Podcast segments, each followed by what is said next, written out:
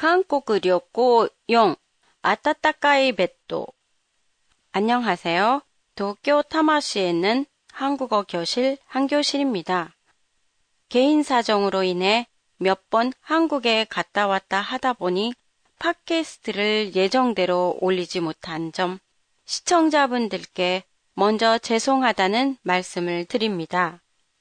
한국 여행 시리즈 4회인 오늘은 따뜻한 침대에 대해 말해볼까 합니다. 봄방학이었던 올해 3월 말, 가족과 함께 제주에 갔다가 돌아오는 길에 부산에 들러 부산과 경주 관광을 했어요.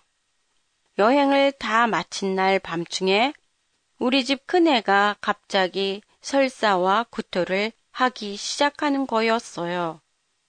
이튿날 호텔 근처의 병원에 갔더니 위장염 진단을 받았어요.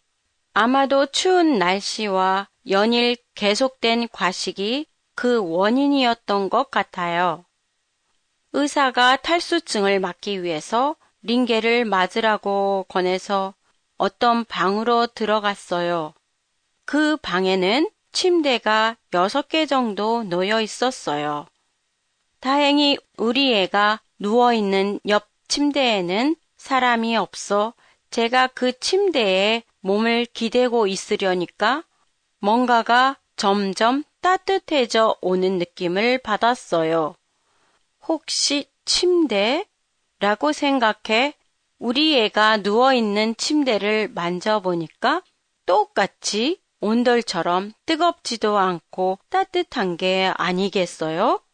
아마도 그 병원 침대에는 온스 매트가 깔려 있는 것 같아 보였어요. 한국에서는 겨울에 온스매트를 침대 위에 깔고 자는 사람이 많아요.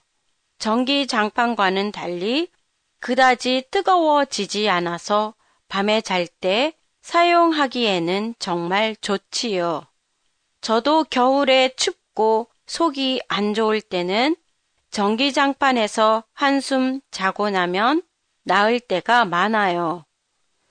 병원에 갈 때는 아파서 걷지도 못했던 애가 링겔 주사와 따뜻한 침대 덕분에 병원을 나올 때는 통증도 가시고 걸을 수도 있게 된 걸 보고는 온스매트가 사고 싶어질 정도였으니까요.